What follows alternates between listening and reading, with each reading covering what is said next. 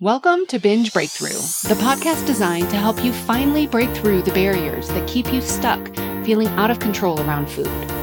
I'm Master Certified Coach Jane Pilger, and I want you to know that no matter how long you've been struggling or what you've tried, food freedom is possible, and I'm here to show you how. After years of therapy, eating disorders treatment, restrictive diets, and reading all the books, I was still stuck in the on-again, off-again cycle of restricting and binging until I was able to see it all from a new perspective that changed everything. Each week, I will share the strategies, tools, and mindset that allowed me to overcome my decades-long battle with binge eating. Your journey to body trust starts now. Let's dive in. Hello, trusted listener. Welcome to Binge Breakthrough. I consider you a trusted listener because I trust that you are listening to this podcast in this very moment for a reason. I trust that you are going to hear something today that is going to be a new insight, new awareness. Some thing that you are going to hear today is going to help you see something in a new way that just may be the start of a breakthrough for you. So this week, I want to talk about a topic that I find to be very important when you are looking to change your patterns with food. And this topic can truly impact whether you are creating success for yourself or whether you are unintentionally keeping yourself in the patterns of eating that you are so desperate to get out of. And the question that we're exploring today is, how do you measure progress? If you're listening to this podcast, I'm going to assume you have some patterns around food you would like to change. Maybe you want to stop binge eating or feeling out of control around food. And if this is your goal, it would make sense that you might want to measure progress by looking at the frequency with which you feel out of control around food. Now, on the one hand, this makes sense. But on the other hand, if your only measure of progress is whether or not you binged or felt out of control around food, you are missing so many other potential markers that could give you an indication that things are changing far more than you even realized. Have you ever had a period of time where maybe you didn't binge for several days, or maybe even several weeks or several months? You might have started to feel pretty confident in yourself, thinking your food struggles were a thing of the past. Then, out of the blue, one day you binge.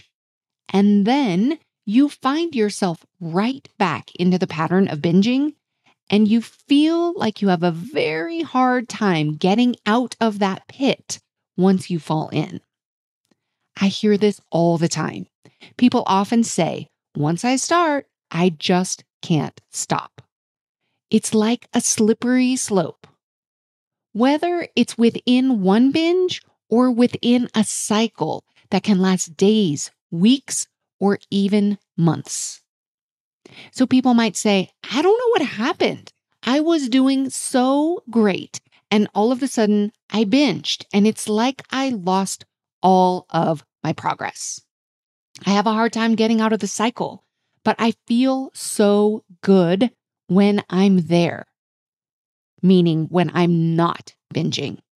I really thought I had had it figured out this time, but obviously I really didn't. I'm so frustrated with myself. So if this sounds like you, I want you to know you are not alone. This is super common. And there are two main factors that create this experience. So the first factor is looking at the existence of a binge as a measure of failure, a clear indication that progress is not being made. And this can get exacerbated, made even worse, when you make it a personal failure. So not only are you doing, you're not doing what you wanted to do, but you're thinking that you are inherently bad, wrong, or broken because of the behavior. And this is where we go back to reason number one in the eight reasons why you binge that I covered in the first few episodes of this podcast. Reason number one is shame and judgment about the behavior. You cannot change anything from a place of shame and judgment. If you are in judgment about yourself and your behavior, you might be more likely to want to get away from the negative dialogue and self-talk, which would keep you back in the cycle of escaping with food. Now, remember, we have the analogy. When you binge, when you have these moments where you feel maybe out of control with food, it feels like you're eating compulsively, it's like the check engine light coming on on the dashboard. We need to look underneath to see what's going on. When you're in shame and judgment, it's like putting a fifty pound weight on top of that hood. We can't get underneath to see what happens. Now, I want to tell you about the reality of how change works. Change takes time. Long-term, lasting change rarely happens overnight. So as you develop new patterns and new relationships with food, some of the old patterns will want to resurface sometimes. This is totally normal, and it's just how the process of change works. So when you have a binge or a period of time where you feel out of control around food, that does not mean that you are failing. It does not mean that change isn't happening. It just means you need to open up to considering all of the other ways and possibilities that you truly are changing, and that this is not a personal or a moral failing. Now, the second factor that creates the on or off the wagon experience that I described earlier is believing that once you start, you can't stop. Believing that it's easy to eat in a disconnected way and that it's hard to eat in a more connected, relaxed, more natural way. This belief will create its own reality whereby you will not be looking for any evidence to the contrary. So let me tell you an amazing thing about the brain. The brain will go to work to find evidence for whatever you are looking to be true. The brain does not care what it believes or if the evidence it is finding is helpful or not. When you believe that you are gross and disgusting, your brain will look for all of the ways that it is true, and it will find them. When you believe that once you start to eat certain foods that you can't stop, or that once you start a binge cycle, you can't get out, you have essentially given your brain permission to just keep eating. And then you say, see, told you I couldn't stop. Now, when we get to know this about the brain, this is where you get to put the power of your brain and the power of your conscious thinking to work together for you. Start looking for evidence that you truly do have control around food. Start noticing the times where food feels easy. Okay, let's go back to the original topic of this podcast. How do you measure progress? The best way to do this is to use the power of your conscious brain. So I want you to start looking for all of the ways that you are making progress, all of the ways that you are literally creating new neural pathways in your brain around food. So progress can come in so many forms. Here are a handful of examples for you. Progress might look like gaining more of an understanding of why you started binging, eating in secret, feeling out of control around food in the first place. Understanding the purpose that the binges are serving for you. What are the binges doing for you anyway? When you're in shame and judgment, you often just think, I'm just gross. This is terrible. I don't want to do this anymore. It's not, the binges aren't doing anything for me. And this isn't true. They are serving some sort of purpose. Can you understand? Can you get curious about what purpose that might be serving for you? As you develop this understanding, that is a form of progress. Here are other forms of progress. Becoming more aware while you are eating. So many people are have zero awareness. During a binge, during a time where maybe you are eating in secret, you are trying to eat in hiding, so often people have zero awareness. It's like you turn the lights off on yourself. I used to say it was like me slamming the door on myself. Zero awareness of the process, of the actual experience of tasting the food, noticing the textures, noticing what you're thinking.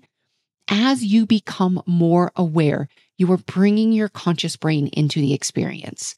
So having more awareness is a form of progress. Another form of progress is starting to have more dialogue with yourself while you are eating. So instead of, and that dialogue, the other form of progress is going to be a shift in what the dialogue sounds like. So you might currently have some dialogue with yourself that sounds like, oh, you're so gross. I can't believe you're doing this again. Might as well finish it off. We'll start again tomorrow. That may be, maybe you're just become more aware of that's what it usually sounds like in your brain.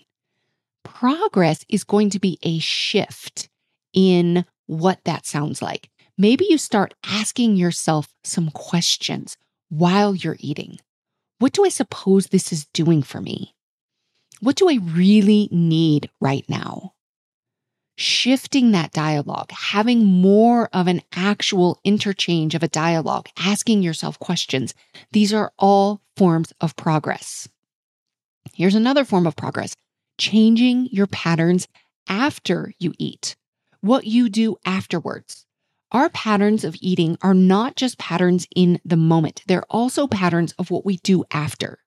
My pattern used to be to get online and search for ways to stop binge eating. I would scroll to trying to find the bottom of Facebook. I might get on um, and listen to different podcasts. Anything to continue to stay disconnected from my physical experience, from my emotional experience. So a form of progress can be changing what you do afterwards. Maybe you actually sit down and journal. Maybe you get curious, what was going on for me? What did, what was I trying to create with that, with that experience of eating? Was I trying to create some emotions? Was I trying to get rid, like get away from certain emotions? What was going on? Change your patterns afterwards.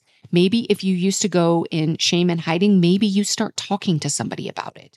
Change what your pattern is. Another form of progress, not taking it personally when you do binge, not making it mean it's something about you.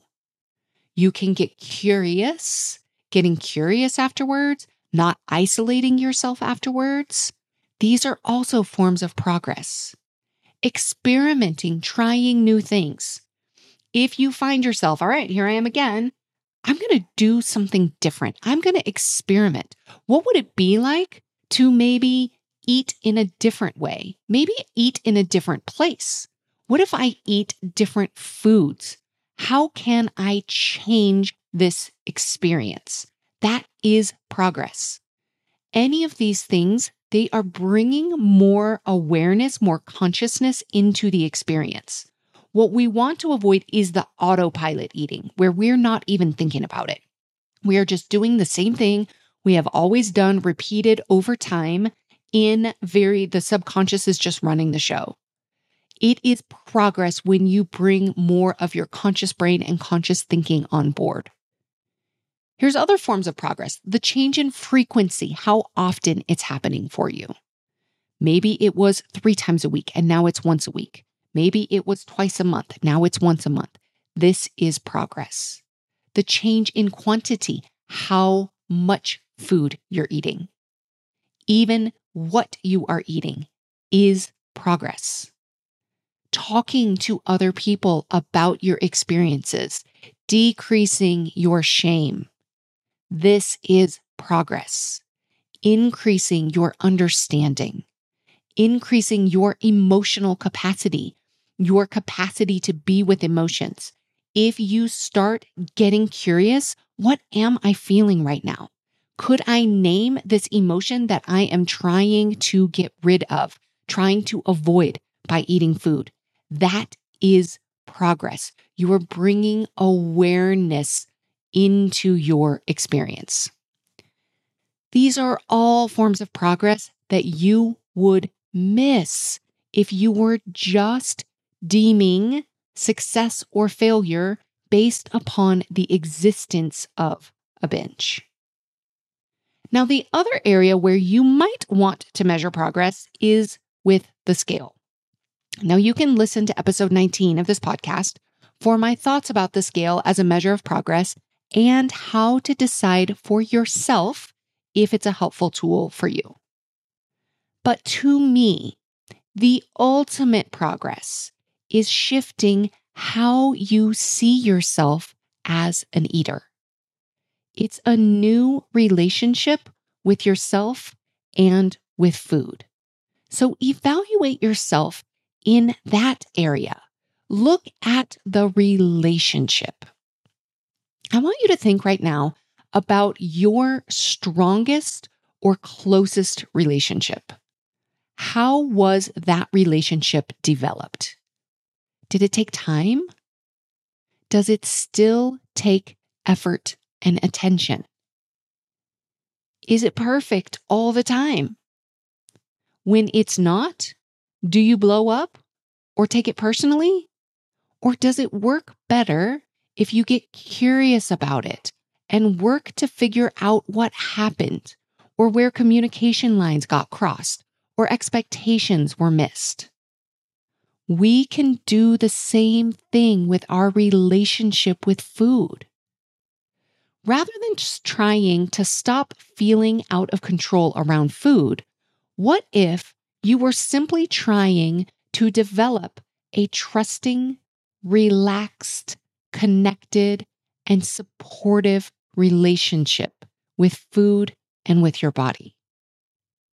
This will give you so many more avenues to explore. It also offers a new perspective as a relationship to build and improve, rather than something that is broken and needs to be fixed. Remember our earlier example, that thinking was, I thought I was fixed, but obviously I wasn't. This thinking is still coming from the lens of thinking you are broken. There is nothing to fix here. There is nothing broken. It's a new perspective, a new relationship. What if on the way to completely unwinding your binge eating patterns, you just have a period of time where binging or eating compulsively is just something that you do sometimes? It doesn't have to be a moral failing on your part. And it will absolutely become something you don't ever do anymore. But on the way from here to there, there is going to be a middle ground. When you just look at the existence of a binge as a failure, you aren't allowing for any middle ground. You are expecting yourself to change completely, and that just isn't the way that it works for some people. I think about myself, and when I quit smoking, I used to smoke quite a bit back in the day.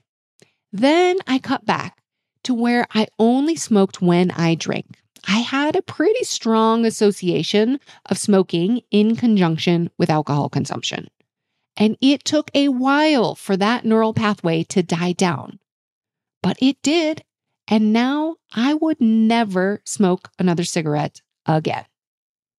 Now, I can't say that I'm there with food and that I don't ever eat in ways that feel a little bit compulsive. But those times for me now, they're so far and few between. And when it does happen, I know it's just a light on my dashboard. I look under the hood to see what's going on. I address it, I take care of my needs, and I move on. It isn't an issue because I don't make it an issue. I do believe there will be a day in the future where I don't ever do it again. But I'm not there yet, and that's okay. It doesn't prevent me from living an amazing life and helping other people live amazing lives where food isn't the primary source of focus. What fires together, wires together. It is true that when we repeatedly eat in certain ways, we are creating neural pathways for that behavior that will want to be repeated until we create new neural pathways. But while we are in that process, we don't have to be perfect about it in order for change to be happening underneath the surface. What would be different if you believed that even in the midst of a binge, that you were actually still changing the neural pathways and that you were in the process of creating a new relationship with food and new patterns of behavior around it? What would be different if you started looking for all the ways that you are making progress, even if you choose to eat in a way that isn't what you want for yourself long term? What would be different if you saw yourself as a person who just eats a lot of food sometimes, but didn't make it mean anything terrible about who you are as a person or how lovable or acceptable you are? What would be different if you believed that listening to this podcast is the start of how you will shift the way you see progress and put your brain to work to find all of the evidence of the progress you have already been making that you haven't allowed yourself to see before? Your progress is there. It's waiting to be discovered. Put your brain to work on finding the evidence. If you are used to finding all of the ways that you are failing or not changing, this might feel challenging. And if that's the case, it's not challenging because the evidence of progress isn't there. It's challenging because your brain isn't used to looking for it. Challenge your brain to work in this new way. Don't allow no or I don't know for an answer. It will find the evidence that you are making progress if you get curious about it. So, how is it true that you really are making more progress than you realized? I'd love to hear about it. That's what I have for you today. I'll see you next week. Thank you for listening to Binge Breakthrough. If you would like personalized guidance, insight, and support to implement the tools, skills, and concepts you are learning on this podcast, I have just what you need. Cultivate an entirely new relationship with yourself and with food, alongside other women who know and understand your struggles. Coaching, connection, and change are waiting for you. Spots are limited, so sign up today. Find out more at janepilger.com forward slash cultivate.